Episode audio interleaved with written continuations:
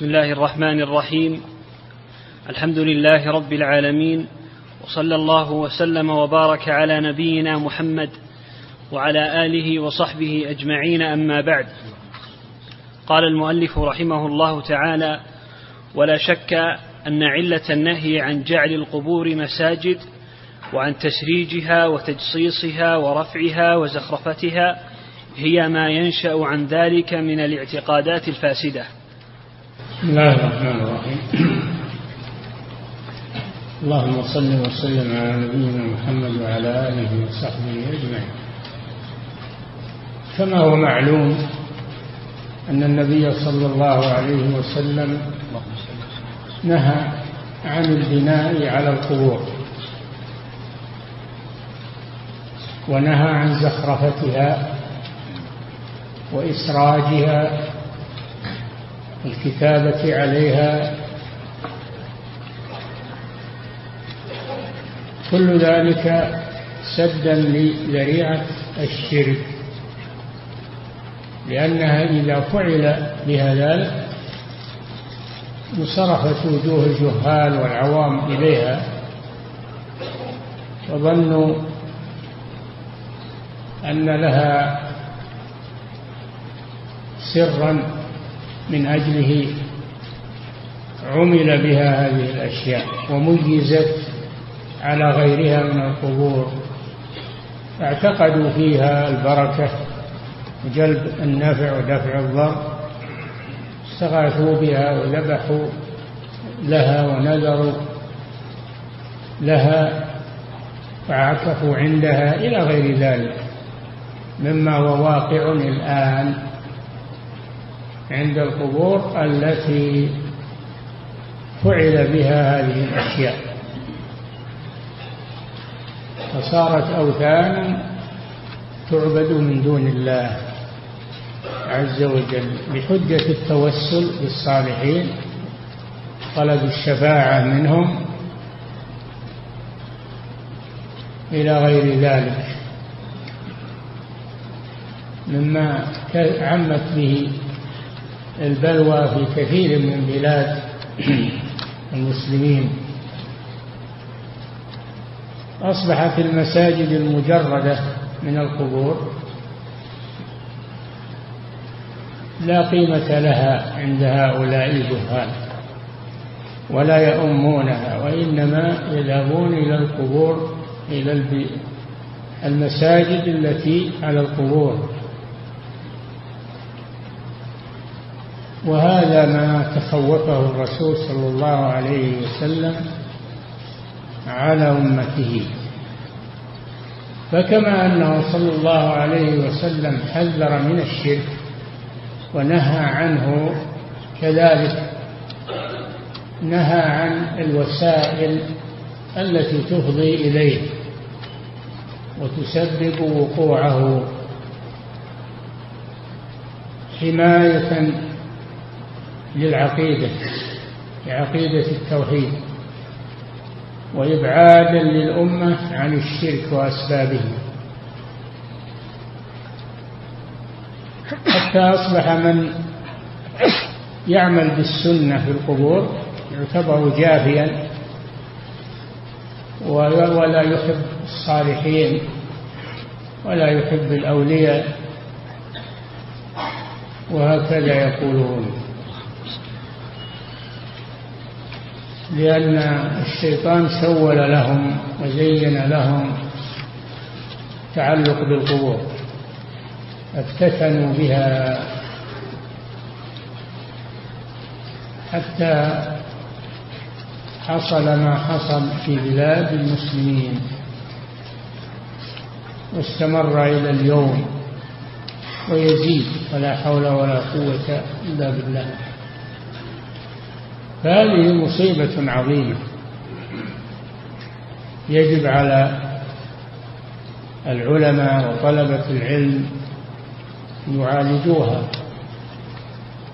وأن يقاوموها بأن يبينوا للناس سنة الرسول صلى الله عليه وسلم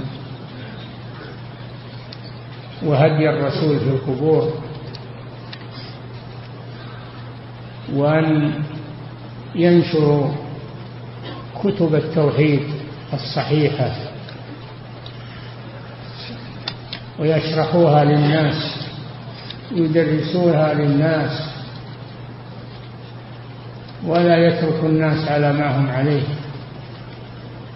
ولا يقول أحد أنا ما علي إلا من نفسي ولا علي من الناس.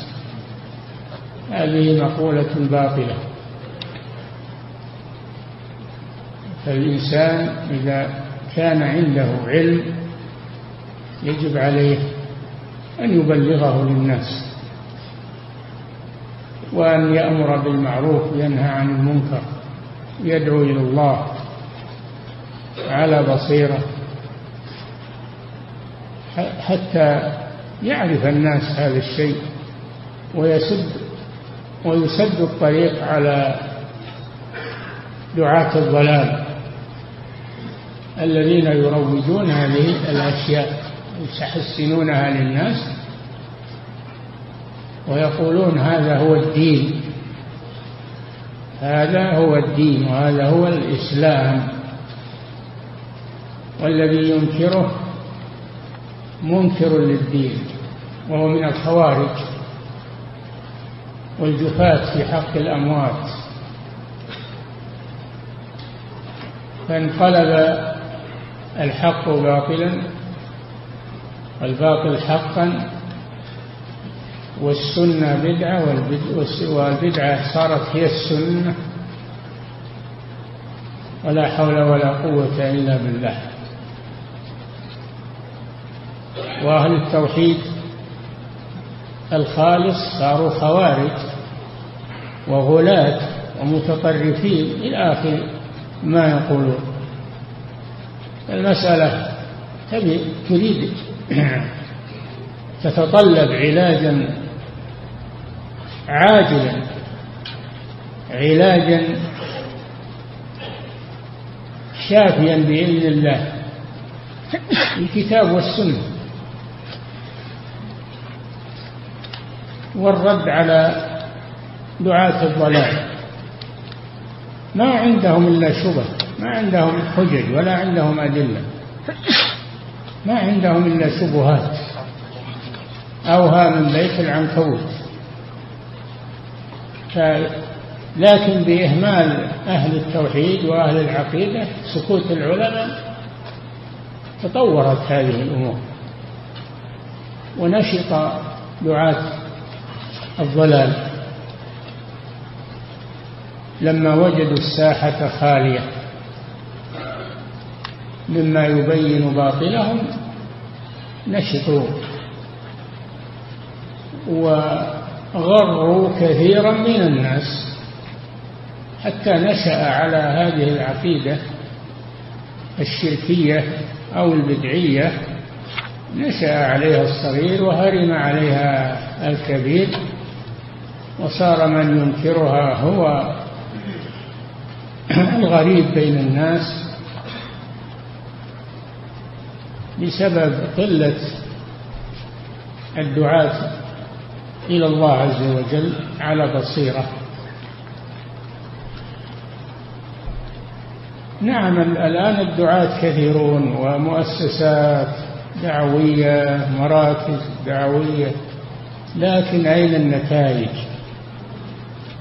توحيد لا يهتمون به، إنما يهتمون بمكارم الأخلاق والفضائل والرقائق والمواعظ. وأما التوحيد فلا يذكر إلا ما شاء الله، بل صار التوحيد هو ما هم عليه، صار الشرك هو التوحيد، صار الشرك هو التوحيد، والتوحيد صار شركا، وذلك بسبب استسلام العلماء والدعاة وظهور الدعوة الجوفة التي لا حقيقة لها. ولا فائدة منها. لا تهتم بالتوحيد ولا بالعقيدة. فما هي هذه الدعوة؟ نعم. ولا شك أن علة النهي عن جعل القبور مساجد وعن تسريجها وتجصيصها ورفعها وزخرفتها هي ما ينشأ عن ذلك من الاعتقادات الفاسدة، كما ثبت في الصحيحين عن عائشة رضي الله عنها أن أم سلمة رضي الله عنها ذكرت لرسول الله صلى الله عليه وسلم كنيسة رأتها بأرض الحبشة وما فيها من الصور، فقال صلى الله عليه وسلم: أولئك إذا مات فيهم الرجل أو العبد الصالح بنوا على قبره مسجدا وصوروا فيه تلك الصور، أولئك شرار الخلق عند الله. نعم. أم سلمة رضي الله عنها كانت ممن هاجر إلى الحبشة، والحبشة أرض النصارى فيها كنائس للنصارى، وهذه الكنائس مزخرفة ومزينة وفيها صور، صورة المسيح بزعمهم مصلوبا يسمونه الصليب. ذكرت ذلك لرسول الله صلى الله عليه وسلم مستغربة له، فقال صلى الله عليه وسلم: أولئك إذا مات فيهم الرجل أو العبد الصالح بنوا على قبره مسجدا، أي مصلى، مسجد يعني مصلى، وصوروا فيه تلك الصور. والصور وسيلة إلى الشرك، تعليق الصور على الجدران وسيلة إلى الشرك، لأن أصحابها يعظمون ثم يقال هؤلاء يحصل بركة بواسطتهم، فيصبح هذه الصور أوثانا تعبد من دون الله، كما حصل لقومنا مع صور الصالحين التي نصبوها على مجالسهم، صوروا فيه تلك الصور. ثم قال صلى الله عليه وسلم: أولئك شرار الخلق عند الله. شرار جمع شرار جمع شرير أو جمع شر، أفعل تفضيل، أي أشر الخلق عند الله هؤلاء، لأنهم ضلوا وأضلوا، فهم شر الخليقة، وهم يزعمون أنهم خير الخليقة، وأن عملهم هذا أنه عمل صحيح، وأنه تقدير للصالحين واحترام للصالحين واحتفاظ بمكانتهم، وصور تذكارية تذكر بأحوالهم. هذا هو الذي حذر منه صلى الله عليه وسلم هذه الأمة، وهو واقع في الأمم السابقة. نعم. ولابن خزيمة عن مجاهد: أفرأيتم اللات والعزى؟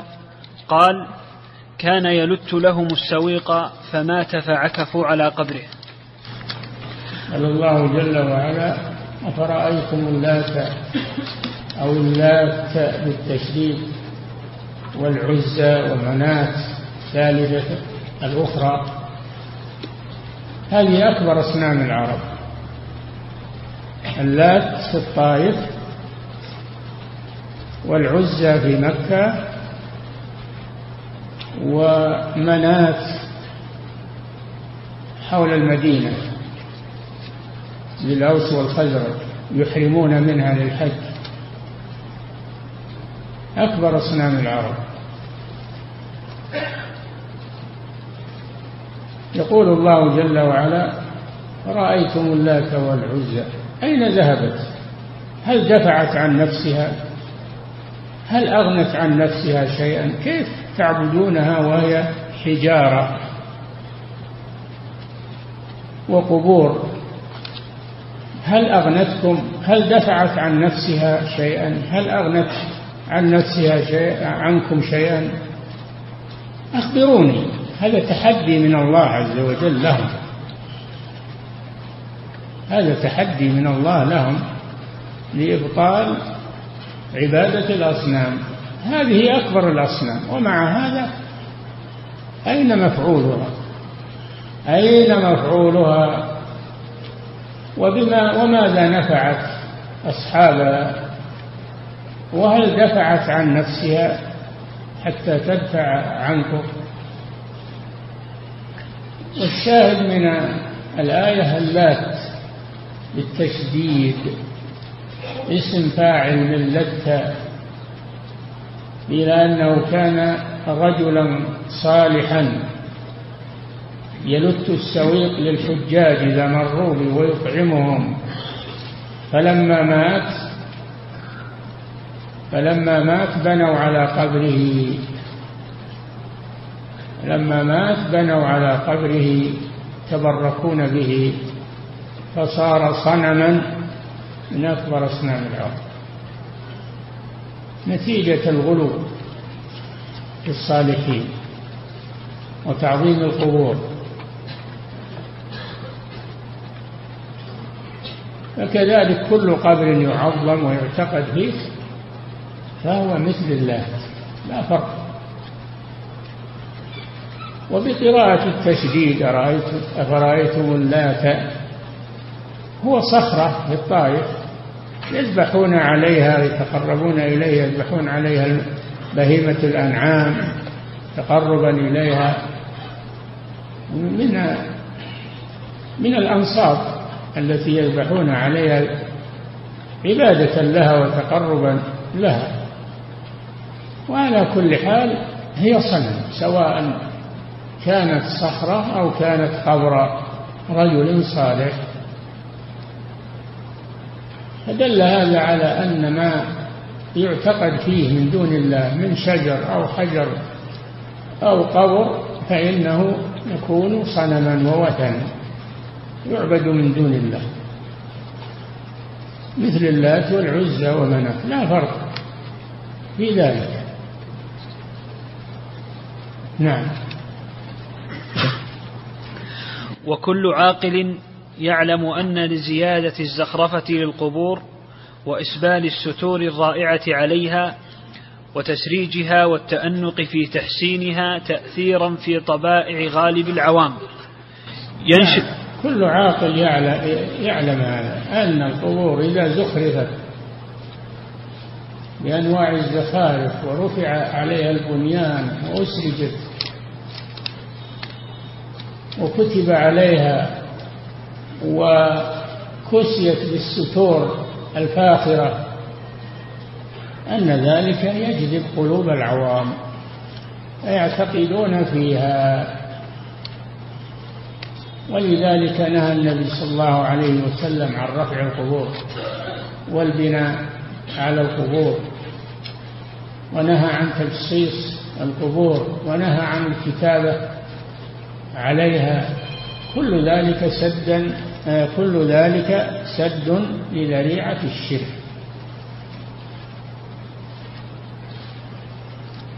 كل ذلك سد لذريعة الشرك.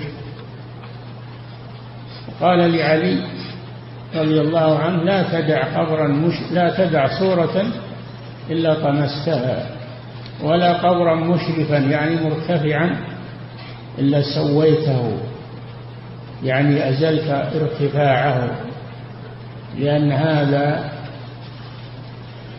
يسبب انجذاب قلوب العوام له فيعتقدون فيه. نعم. وكل عاقل يعلم أن لزيادة الزخرفة للقبور وإسبال الستور الرائعة عليها وتسريجها والتأنق في تحسينها تأثيرا في طبائع غالب العوام ينشأ عنه التعظيم والاعتقادات الباطلة. أما لو كان القبر مثل قبور المسلمين، قبور الصحابة وقبور التابعين والسلف الصالح، ليس فيها ما يجذب الأنظار ولا ما يميز قبرا عن قبر. لما حصلت هذه الفتنة وانسدت هذه الذريعة، لكن لما حدث تعظيم القبور وزخرفتها والبناء عليها حدثت الفتنة والشرك بالله عز وجل. نعم. ينشأ عنه التعظيم والاعتقادات الباطلة، وهكذا إذا استعظمت نفوسهم شيئا مما يتعلق بالأحياء. حتى الأحياء إذا غلوا في الشخص فإن ذلك وسيلة إلى أن يعبد من دون الله عز وجل. لما قال رجل للنبي صلى الله عليه وسلم: ما شاء الله وشئت، قال: أجعلتني لله ندا أي شريكا؟ قل ما شاء الله وحده.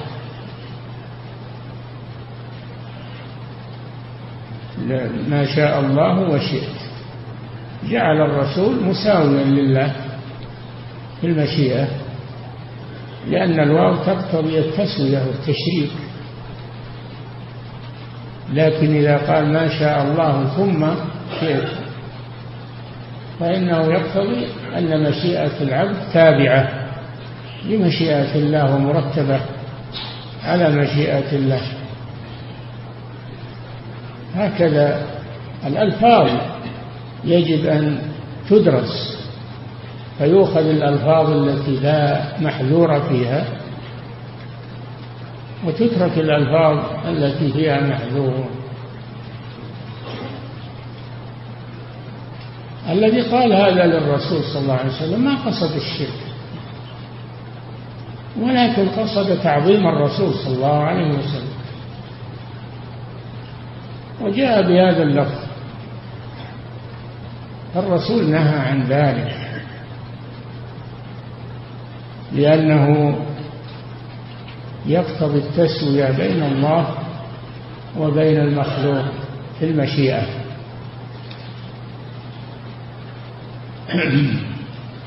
ولما قال الصحابة: قوموا بنا نستغيث برسول الله من هذا المنافق، قال صلى الله عليه وسلم: إنه لا يستغاث به وإنما يستغاث بالله عز وجل، خشي عليهم من الشرك في هذه المقولة. وإن كانوا لا يقصدون بذلك سوءا، لكن اللفظ لا يقال، لأنه يأتي من يقوله معتقدا أن المخلوق يستغاث به من دون الله. الرسول سد الذريعة، وإلا فالصحابة لا سيما وقائل هذه الكلمة هو أبو بكر الصديق، قال: قوموا بنا نستغيث برسول الله صلى الله عليه وسلم. النبي صلى الله عليه وسلم أراد أن يعلم أمته ويربيهم على التوحيد حتى في الألفاظ. إنه لا يستغاث بي وإنما يستغاث بالله عز وجل. نعم. وبهذا السبب اعتقد كثير من الطوائف الإلهية في أشخاص كثيرة. نعم، في أشخاص كثيرين أحياء وأموات، سبب التعظيم والغلو والإطراء. ولهذا قال صلى الله عليه وسلم: لا تطروني كما أطرت النصارى ابن مريم. والإطراء هو الزيادة في المدح. الرسول لا يحب المدح عليه الصلاة والسلام، لا يحبه لنفسه ولا يحبه لأصحابه، لأن هذا وسيلة إلى الشرك. أولا أن الممدوح يعجب بنفسه، وثانيا أنه يعتقد في هذا الممدوح ولو على المدى البعيد أن له خاصية ينفع ويضر. نعم. ورأيت في بعض كتب التاريخ أنه قدم رسول لبعض الملوك على بعض خلفاء بني العباس، فبالغ الخليفة في التهويل على ذلك الرسول، وما زال أعوانه ينقلونه من رتبة إلى رتبة حتى وصل إلى المجلس الذي يقعد الخليفة في برج من أبراجه. وقد جمل ذلك المنزل بأبهى الآيات، وقعد فيه أبناء الخلفاء وأعيان الكبراء، وأشرف الخليفة من ذلك البرج. وقد انخلع قلب ذلك الرسول مما رأى، فلما وقعت عيناه على الخليفة قال قال لمن هو قابض على يده من الأمراء: أهذا الله؟ فقال ذلك الأمير: بل هذا خليفة الله، فانظر ماذا صنع فانظر ما صنع ذلك التحسين بقلب هذا المسكين. نعم، جاء مندوب من بعض الدول إلى أحد خلفاء بني العباس، فأراد هذا الخليفة أن يظهر أمامه بالمظهر بالمظهر العجيب، فصنع كل ما تمكن منه من تعظيم المجلس وتعظيم القصر وتعظيم تنظيم الناس في الجلوس، وصار هو في برج منفصل مرتفع على الناس. قصده من هذا أن يبعث في نفس هذا المندوب تعظيمه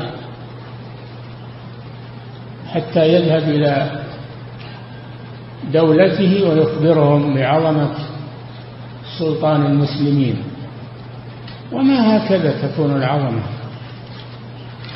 عمر رضي الله عنه خليفة المسلمين المشرق والمغرب، رعيته غطت مشارق الأرض ومغاربها، ومع هذا كان يخرج من بيته وينام على الرمل مثل الناس، ينام على الرمل، يشوف له ظلال من أظلة الشجر أو الحيطان، ثم يجمع ترابا ويتوسده وينام عليه رضي الله عنه، مع أنه أكبر خليفة وأكبر ملك في وقته. ما هو بالتعظيم في المظاهر، تعظيم بتقوى الله سبحانه وتعالى والعمل بشريعته والتوحيد، توحيد الله عز وجل، هذا هو سر العظمة الصحيحة، لا العظمة المزيفة. فلما دخل هذا المندوب صار ينقل من مجلس إلى مجلس، وكل مجلس فيه من الأبهة الشيء العجيب، ووصل إلى البرج الذي فيه الخليفة، ورأى الخليفة في هذا البرج، قال لمن يمسك بيده ويدله: أهذا الله؟ قال: لا، هذا خليفة الله. حمله ما رأى من الأبهات والفخفخة أن يقول: هل هذا هو الله؟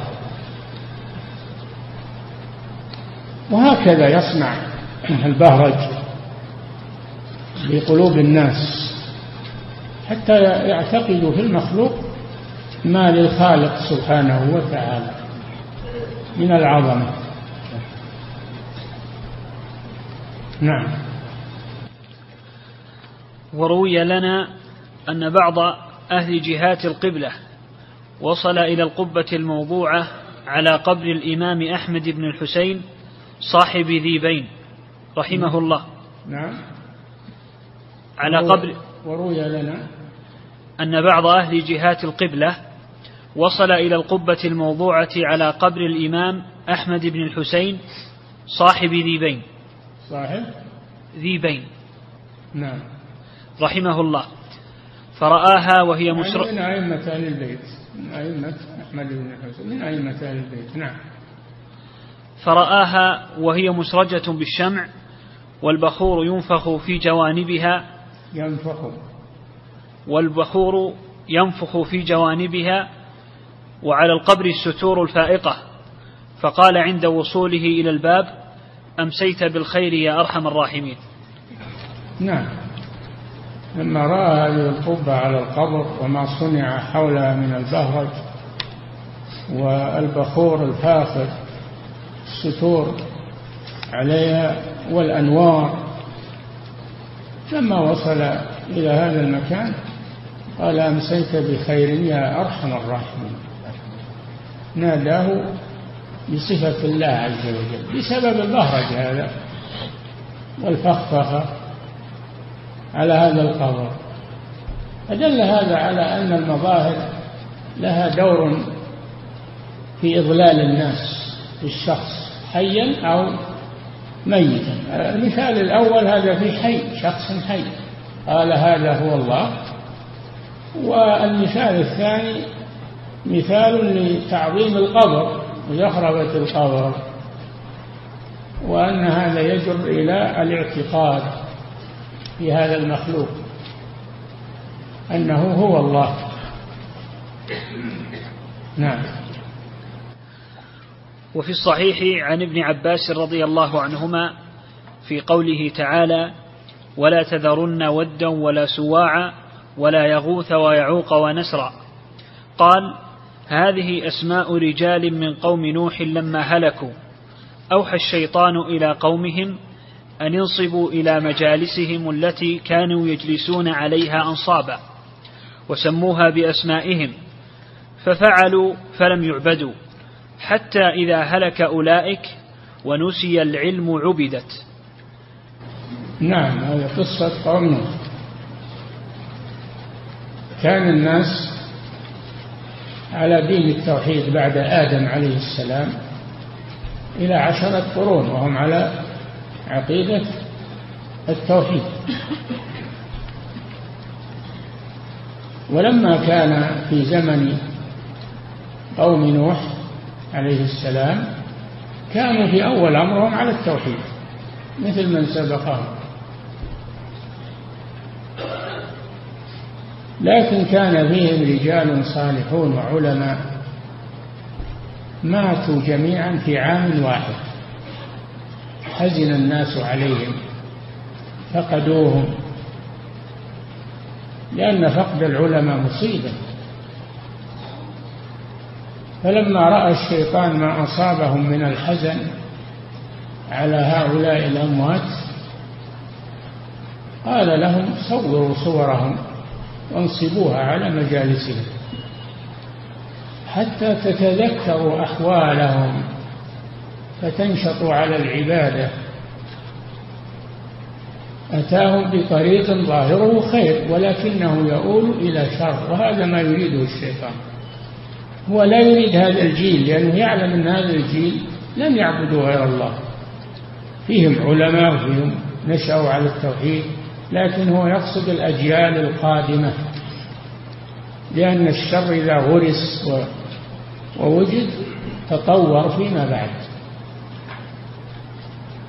وهذا فيه دليل على أنه لا يجوز عمل شيء يفضي إلى الشرك، حتى وإن كان هذا الجيل لا يتوقع منهم الشرك، لكن يأتي بعدهم جيل تصور منهم ذلك مع الجهل ومع طول المدة. فصوروهم ولم تعبد في هذا الجيل لما فيهم من العقيدة ومن العلماء الذين ينهون عن الشرك، والشيطان ما يقصد هذا الجيل. فلما هلك هذا الجيل وهلك العلماء نسي العلم، جاء جيل جاهل فأتاهم الشيطان فقال: إن آباءكم ما نصبوا هذه الصور إلا لأنها تنفع وتضر وتنزل المطر، فاعتقدوا فيها فعبدوها من دون الله، حدث الشرك في الأرض من ذلك الوقت، وإلا كانوا قابل على التوحيد. فأرسل الله نبيه نوحا عليه السلام وهو أول رسول إلى أهل الأرض بعد حدوث الشرك، أرسله إليهم يدعوهم إلى الله وإلى توحيد الله عز وجل، وبالغ في دعوتهم وأطال وطال عمره معهم كما ذكر الله في سورة نوح. وفي قوله سبحانه وتعالى ولقد أرسلنا نوحا إلى قومه فلبث فيهم ألف سنة إلا خمسين عاما، في كل هالمدة وهو يدعوهم إلى الله عز وجل، وما ترك طريقا من طرق الدعوة إلا وسلك عليه الصلاة والسلام، فلم يجد ذلك فيه ولم يؤمن معه إلا قليل، كما قال الله جل وعلا وما آمن معه إلا قليل. ثم دعا عليهم، قيل له إنه لن يؤمن من قوم، أوحي إلى نوح أنه لن يؤمن من قومك إلا من قد آمن.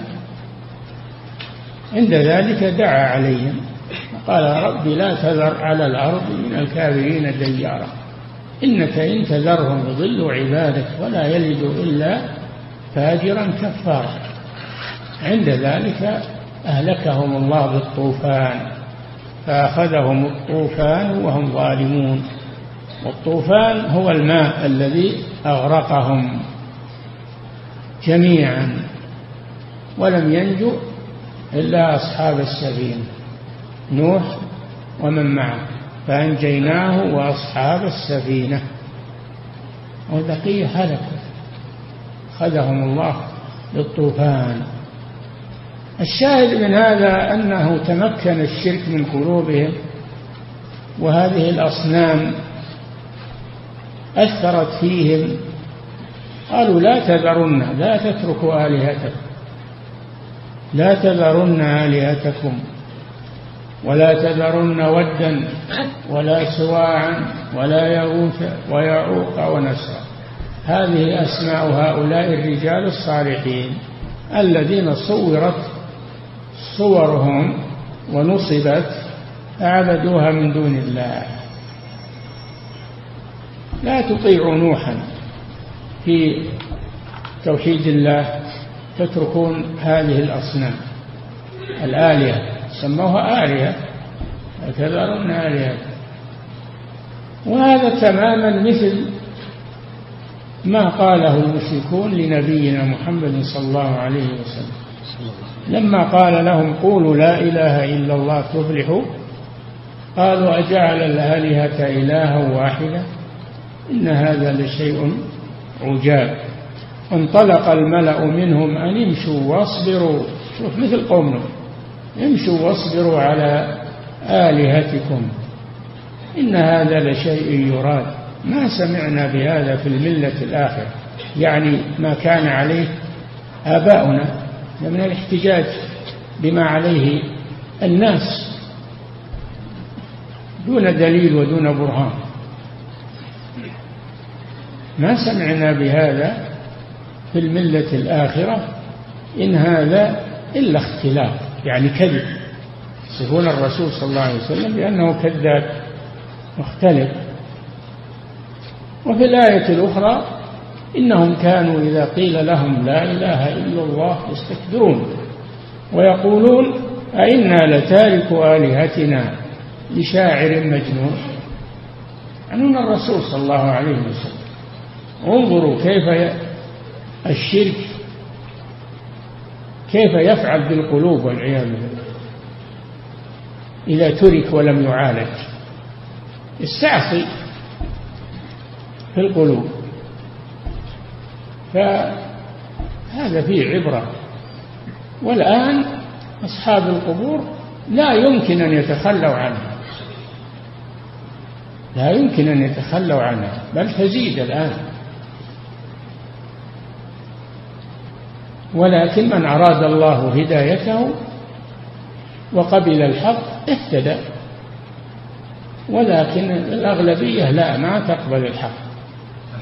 نعم، إذا أهمل الشيء تعاظم وصعب علاجه. نعم.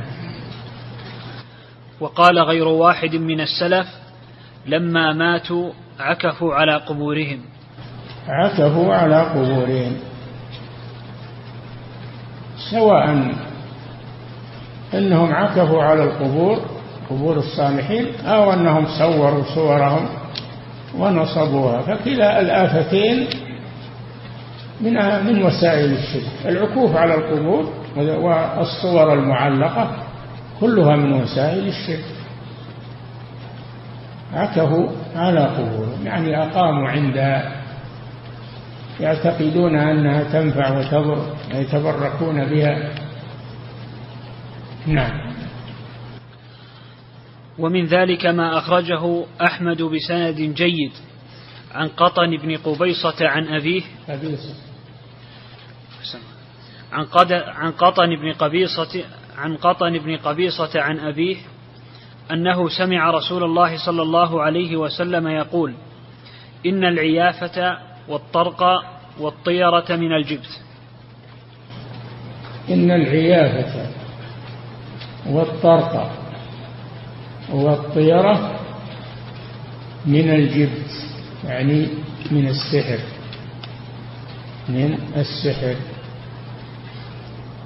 والعيافة هي زجر الطير، كانوا يعتقدون بالطيور إلى مرت،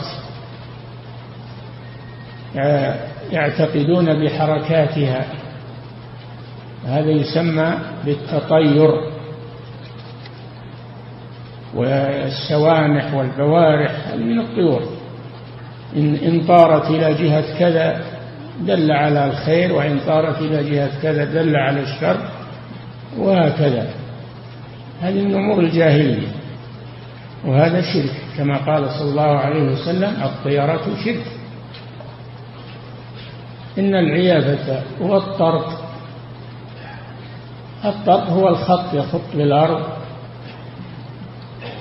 ويخبر عن المستقبل، يخبر عن المستقبل بزعمه، الذين يسمون الرمالين يخطون بالرمل ويقولون سيحدث كذا وسيحصل كذا، لأنه ما هو بالخط هو اللي جاب له الخبر، اللي جاب له الشيطان، جاب الشيطان له الخبر بما يسترقه من السمع،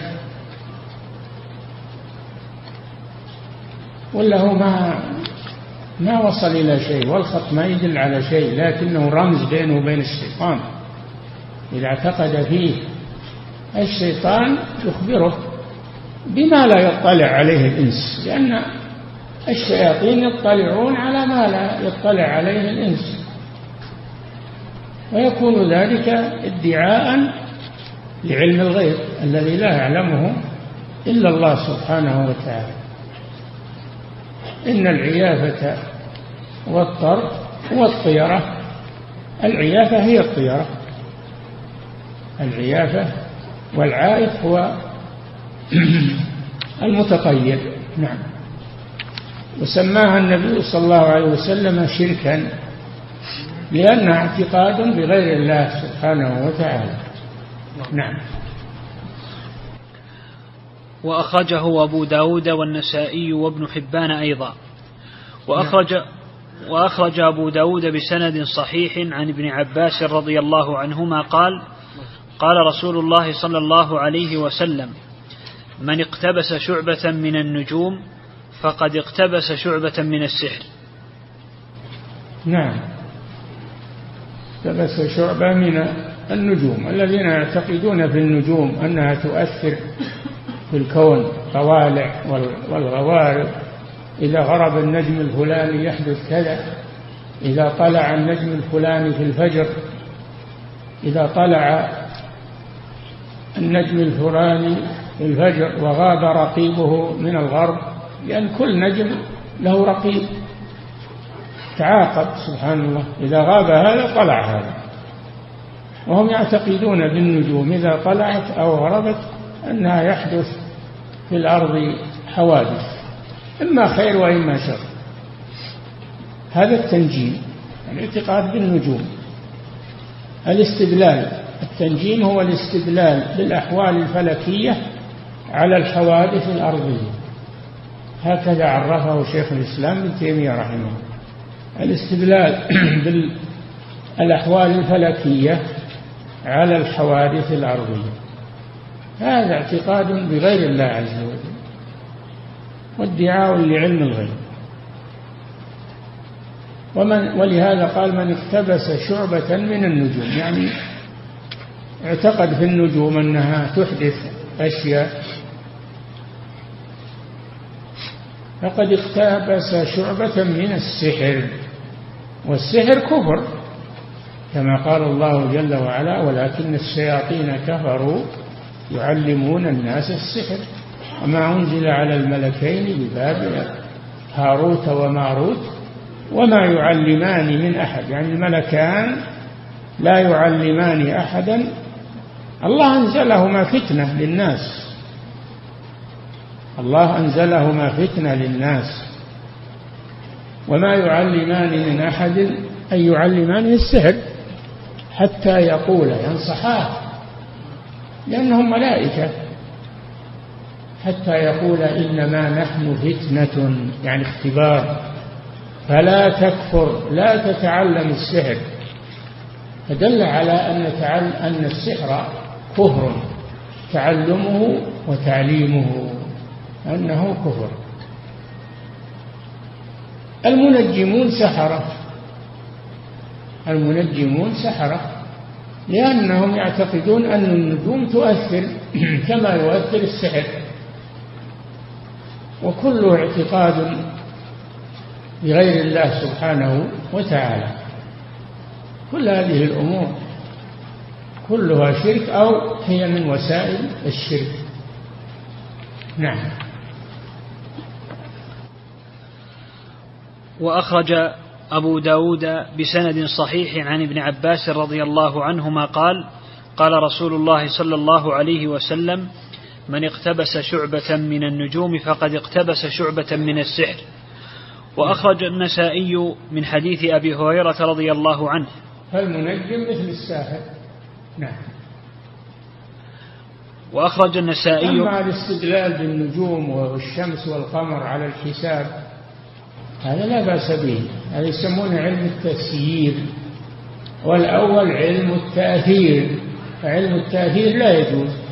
أما علم التسيير معرفة الحساب لمنازل الشمس منازل القمر وطلوع النجوم يعرفون به وقت الزراعة وقت البذور لا بأس بذلك، هذا ما هذا من مصالح الناس، وهذا يسمى علم التسيير، يسمى علم التسيير.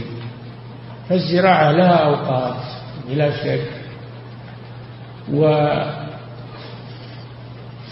والشمس والقمر في سيرهما يستدل بهما على أوقات الصلاة، ويستدل بهما على القبلة على اتجاه القبلة، كذلك النجوم يستدل بها على الطرق وعلى القبلة، هذا لا بأس به، هذا علم التسيير. وهو الذي جعل لكم النجوم لتهتدوا بها في ظلمات البر والبحر وعلامات وبالنجم هم يهتدون، يهتدي بها المسافر. ولهذا يقول بعض السلف خلق الله النجوم لثلاث، زينة للسماء زينا السماء الدنيا بمصابيح، ورجوما للشياطين، وعلامات يهتدى بها، فمن اعتقد فيها غير ذلك فقد أضاع نصيبه، قد كذب وأضاع نصيبه. من اعتقد فيها غير هذه الأمور الثلاثة، اعتقد فيها أنها تنفع وتضر تتصرف في الكون، فقد أخطأ وأضاع نصيبه من الدين والعياذ بالله. نعم. وأخرج النسائي من حديث نعم. أحسن الله إليكم فضيلة الشيخ. يقول السائل: هل الذي يدعي أنه مسلم ولكنه يشرك بالله ولم تقم عليه الحجة هل هو مسلم حقيقة؟ لماذا لم تقم عليه الحجة؟ بعد بعثة الرسول صلى الله عليه وسلم قامت الحجة. كل مسلم يقرأ القرآن أو يسمع القرآن، والقرآن هو الحجة. قال جل وعلا: وأوحي إلي هذا القرآن لأنذركم به ومن بلغ، فمن بلغه القرآن فقد قامت عليه الحجة. إنما يعذر بالجهل الذي نشأ في مكان بعيد عن المسلمين، لم يسمع قرآنا ولا ولا خبرا عن الإسلام، هذا هو الذي يعذر حتى يبين له. أما من نشأ في بلاد المسلمين وسمع القرآن وقرأ القرآن فهذا قامت عليه الحجة. نعم. أحسن الله إليكم فضيلة الشيخ. يقول السائل: ما حكم زيارة القبور للنساء ومن رد على الحديث إن أن على حديث أن النبي صلى الله عليه وسلم علم عائشة دعاء زيارة القبور؟ يا أخي الحديث لا يرد عليه، العبارة ما هي طيبة. لما يجاب عن الحديث، لا تقول ما يرد على على الحديث. قالوا هذا في أول الأمر ثم نسخ ذلك. كانت في الأول مباح للنساء زيارة القبور ثم نسخ ذلك ونهي ولعن الله زوارات القبور. نعم. أحسن الله إليكم فضيلة الشيخ. يقول السائل: هل في قراءة سورة الكافرون براءة من الشرك؟ بلا شك هي براءة. لا أعبد ما تعبدون ولا أنتم عابدون ما أعبد. هذه البراءة براءة صريحة. نعم. أحسن الله إليكم فضيلة الشيخ. يقول السائل: هل كان مشرك قريش؟ ليس معنى هذه السورة ما يظن بعض العوام أو دعاة الضلال، المعنى التراضي بيننا وبينهم وكل على دينه، كل على ما يعتقد ويقتنع به، كذا يقولون. هذا باطل. السورة معناها البراءة الواضحة من دين المشركين، وهم معناها التراضي بيننا وبينهم وكل يبقى على دينه على عقيدته واقتناعه كما يقولون. نعم. أحسن الله إليكم فضيلة الشيخ. يقول السائل: هل كان مشركو قريش مشركين بتوحيد الربوبية؟ لا، المشهور عنهم أنهم يعترفون بتوحيد الربوبية، وقد ذكر الله ذلك في القرآن: ومن يرزقكم من السماء والأرض ومن يملك السمع والأبصار من يخرج الحي من الميت ويخرج الميت من الحي ومن يدبر الأمر. فسيقولون الله، سيقولون الله، يعترفون بهذا، لكنهم ينكرون توحيد الألوهية ويريدون أن العبادة تكون مشتركة بين الله وبين غيره. نعم. أحسن الله إليكم فضيلة الشيخ. يقول السائل: إذا أطلقت هذه العبارة شرار الخلق عند الله كما في حديث أم سلمة وكما في حديث لا تقوم الساعة إلا على شرار الخلق، فهل هذه العبارة تدل على كفر من وصف بها في النصوص؟ ما هي شرار الخلق؟ هم الكفار، شرار الخلق هم الكفار والمشركون. إن شر الدواب عند الله الذين كفروا فهم لا يؤمنون. إن شر الدواب عند الله الصم البكم الذين لا يعقلون، فهم شرار الكفار والمشركون. نعم.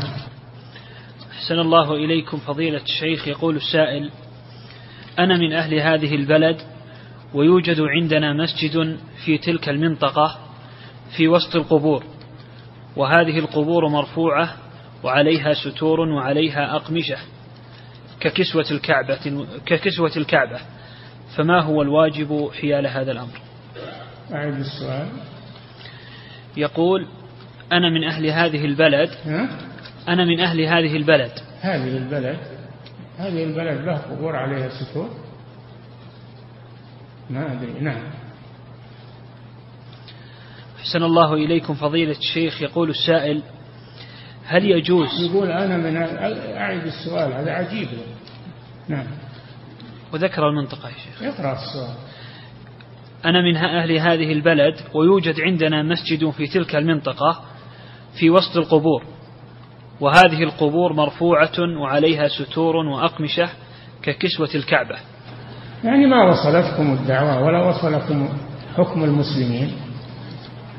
تقول من, من هذه البلد ما أظن، لكن إن قدر في شيء من هذا لا بد تبلغ السلطة، تبلغ القاضي، أقرب قاضي عندك تبلغ بهذا، وتبلغ المحافظ، وتبلغ هيئة الأمر بالمعروف والنهي عن المنكر، لا بد تبادر بهذا.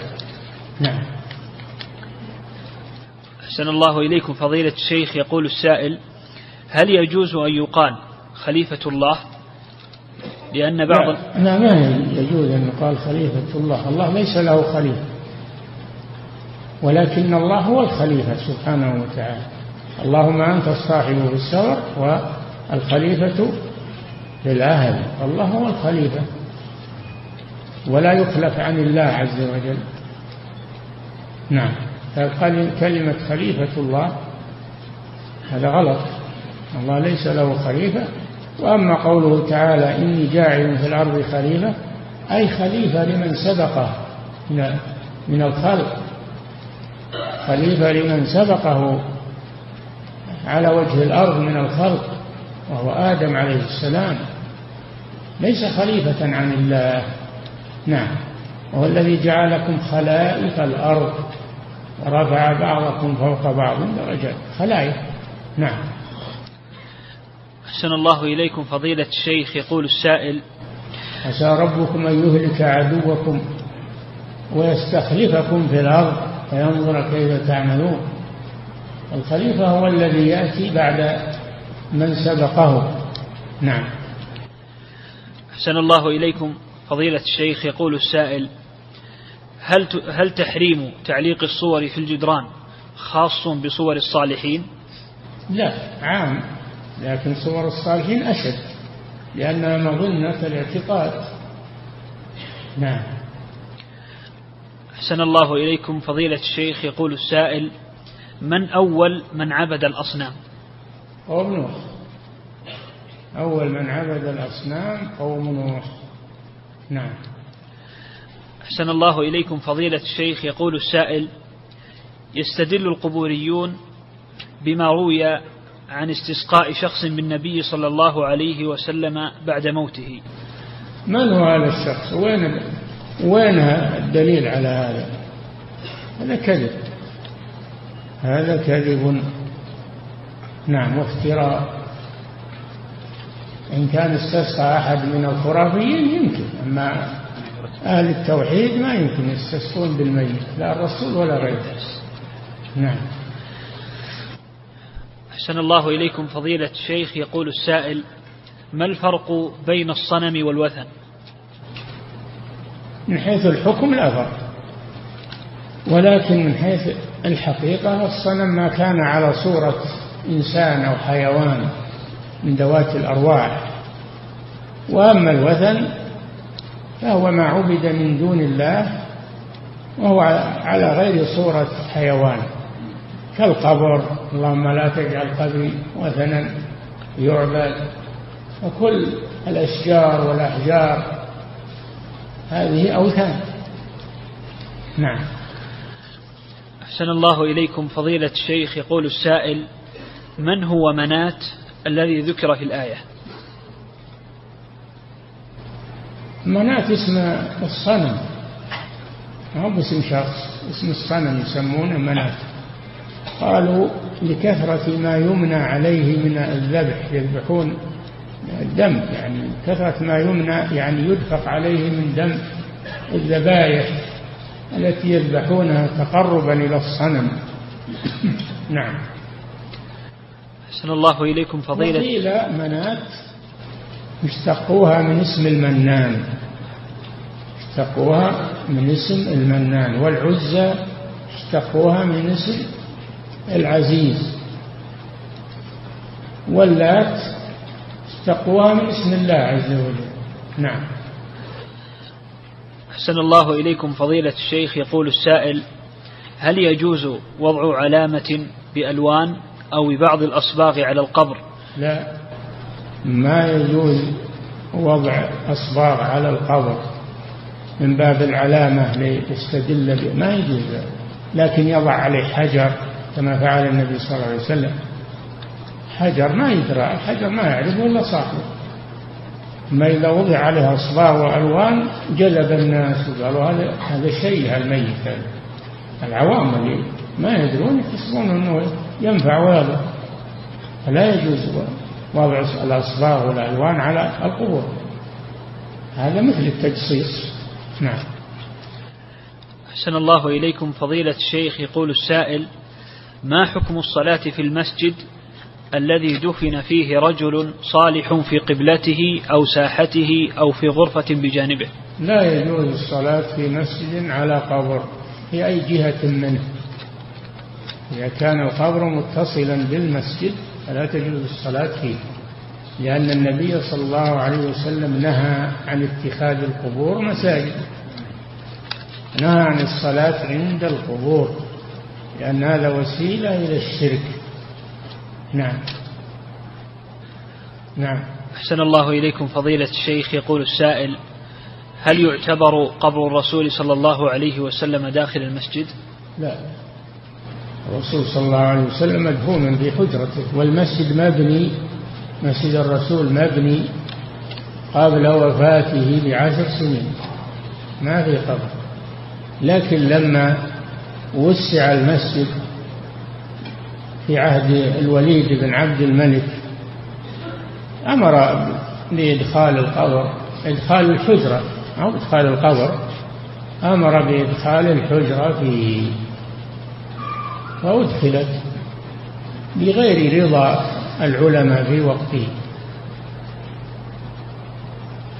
فقبر الرسول في حجرته وخارج المسجد، والمسجد مبني قبل موت الرسول صلى الله عليه وسلم بعشر سنين، ولا علاقة للقبر بالمسجد. نعم. أحسن الله إليكم فضيلة الشيخ. يقول السائل: هل يجوز لطالب علم أن يهدم قبة وضعت في مقبرة للعزاء، أم أن هذا موكل لهيئة الأمر بالمعروف؟ لا، ما, ما هم أصحاب اليد، ما له السلطة، لكن يبلغ يبلغ أهل السلطة لإزالتها. نعم. أحسن الله إليكم فضيلة الشيخ. يقول السائل: ما حكم قول تبارك الله؟ في القرآن تبارك الله رب أحسن الخالقين، تبارك الذي نزل الفرقان على عبده، تبارك الذي بيده الملك. نعم، لكن ما يقال للمخلوق تبارك، ما يقال هذا اللفظ إلا لله، ما يقال المخلوق تبارك علينا تبارك، هذا خاص بالله عز وجل. نعم. أحسن الله إليكم فضيلة الشيخ. يقول السائل: ما الفرق بين السحر والكهانة؟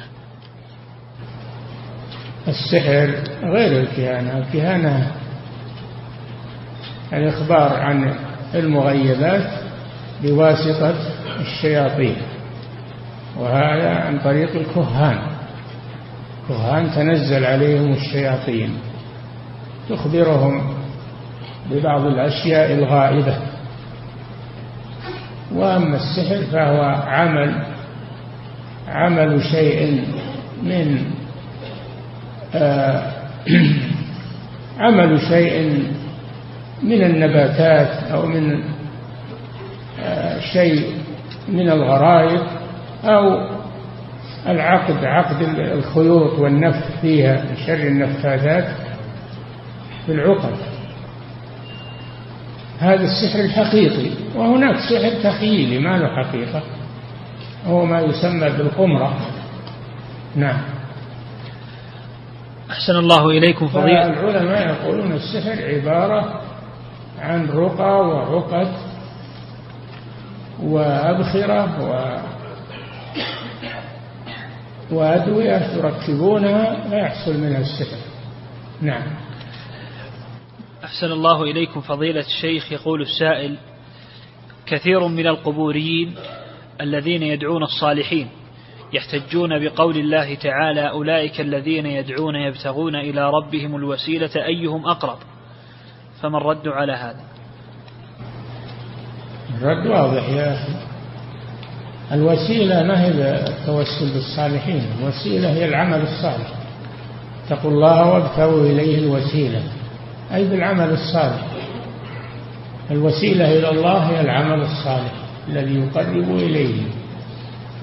أولئك الذين يدعون، هذه نزلت في الذين يعبدون المسيح وأمه وعزير، يدعونهم من دون الله. الله أخبر أن المسيح وأمه وعزيرا أنهم يدعون الله عز وجل، فهم محتاجون إلى الله، فقراء إلى الله، مخلوقون. أولئك الذين يدعون يبتغون إلى ربهم الوسيلة، فعيسى وأمه وعزير مخلوقون فقراء إلى الله، يبتغون إلى ربهم الوسيلة أي القرب، لأنهم بحاجة إلى ذلك، فكيف يعبدون مع الله عز وجل؟ وقيل نزلت في أناس يعبدون ناسا من الجن، فأسلم الجن ولم يعلم هؤلاء الذين يعبدونهم. الله أخبر أن الذين تعبدونهم أسلموا وصاروا يعبدون الله عز وجل. نعم. أحسن الله إليكم فضيلة الشيخ، يقول السائل: ما حكم القول ما حكم قول اليوم المبارك؟ تفاؤل، من باب التفاؤل. لا، مبارك مبارك يجوز تقول إنسان مبارك، مكان مبارك، لا بأس، من باب التفاؤل. نعم. يوم مبارك آخر. نعم. أحسن الله إليكم فضيلة الشيخ، يقول السائل: في بلادنا تكون بعض المقابر في الصحراء في بلادنا تكون بعض المقابر في الصحراء فيأتي أحد أهل المدفونين ويبني فيأتي أحد أهالي المدفونين أهالي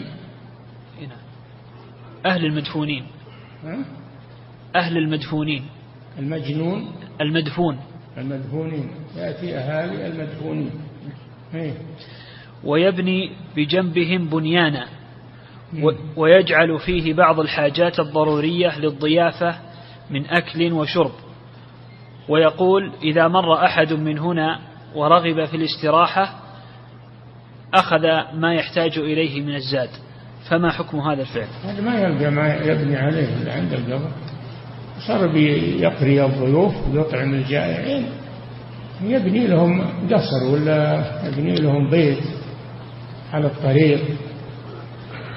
وأما أنه يبني عند القبر هذا لا يجوز، إلا إذا بنى على القبور تسوير لحفظها، يبني عليها سورا لحفظها من التطرق. أما أن يبني عليها ويضع عندها طعام، هذا معناه أن الطعام هذا مبارك، لأنه عند هذا القبر فهو يتبرك بهذا الشيء. نعم. أحسن الله إليكم فضيلة الشيخ، يقول السائل: ما حكم توزيع الماء في المقابر وبناء المظلات من باب الإحسان؟ بناء المظلات لا يجوز، وصدر فيه فتاوى من الشيخ محمد بن إبراهيم بهدمها، وصدر فيه قرار من هيئة كبار العلماء بهدمها وإزالتها. وأما الماء فنخشى أن يتطور، وما كانوا أصلا ما كانوا يسعون المياه عند القبور، فنخشى أن هذا يتطور، وبعدين توزع الصدقات عند القبور، توزع الأطعمة إلى غير ذلك، فلا يفتح هذا الباب، ومن عطش يطلع من المقبرة ويشرب يشرب آه. ما يلزم أنه يبقى وهو عطشان في المقبرة. نعم يروح. نعم. أحسن الله إليكم فضيلة الشيخ. يقول السائل: يقول الله تعالى الذين آمنوا ولم يلبسوا إيمانهم بظلم، هل المقصود كمال التوحيد أو إخلاص التوحيد؟ ولم يلبسوا إيمانهم بظلم يعني بشرك، لا معناها أنه لم يلبسه بشرك، إذا خلطه بشرك صار باطلا صار مشركا ولم يكن توحيدا. المراد لم يلبسوا إيمانهم بظلم يعني لم يخلطوه بشرك، فالشرك يفسد التوحيد. نعم. أحسن الله إليكم فضيلة الشيخ. يقول السائل: هل يجوز التصدق بذبح شاة وتوزيعها للفقراء وذلك دفعا للشر والعين؟ لا، بهذا الاعتقاد لا. أما يذبح, يذبح شاة بقصد الصدقة على المحتاجين لا بأس، أما أنه يذبحها لدفع الشر أو لجلب الخير هذا لا يجوز. نعم. أحسن الله إليكم فضيلة الشيخ. يقول السائل: هل يجوز القول أن أول من آمن هو الله بدليل شهد الله أنه لا إله إلا هو؟ أول من آمن هو الله شهد كلامه. نعم.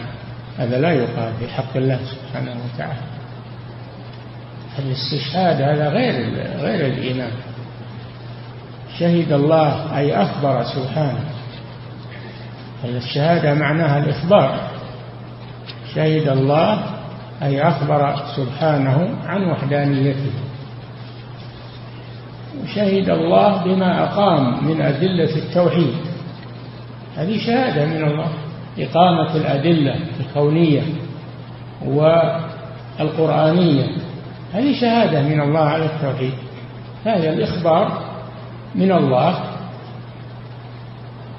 وهي نصب الأدلة على توحيده سبحانه وتعالى. نعم. أحسن الله إليكم فضيلة الشيخ. يقول السائل: ما حكم قول رب الكعبة ورب الإيمان؟